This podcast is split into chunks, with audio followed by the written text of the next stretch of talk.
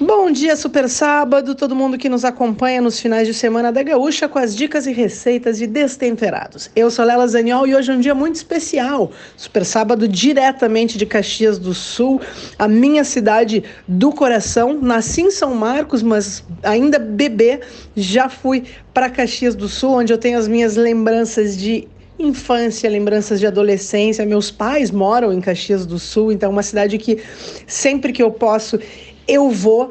Uma cidade onde eu tenho muitos amigos, muitas, muito, muito carinho mesmo, e a festa da uva fez parte da minha história.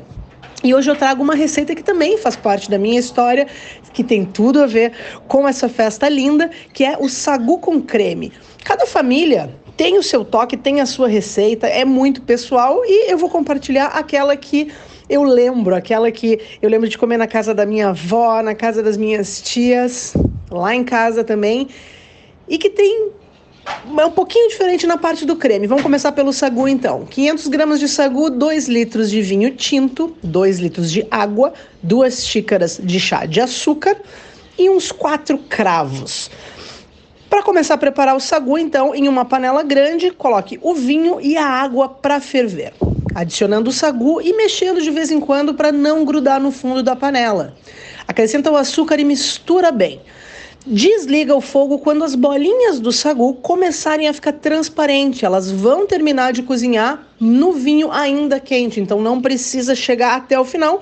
E quando ela estiver bem transparente é porque está pronta. Então desliga um pouquinho antes. Leva para a geladeira para gelar.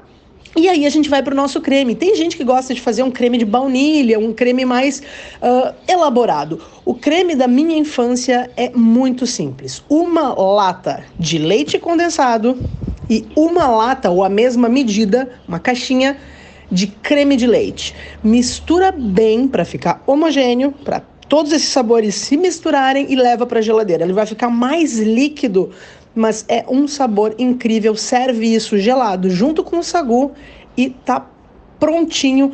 É uma delícia. E aquele sabor de infância, aquela, aquela receita afetiva. Eu volto semana que vem com mais dicas e receitas. Um beijo e até lá!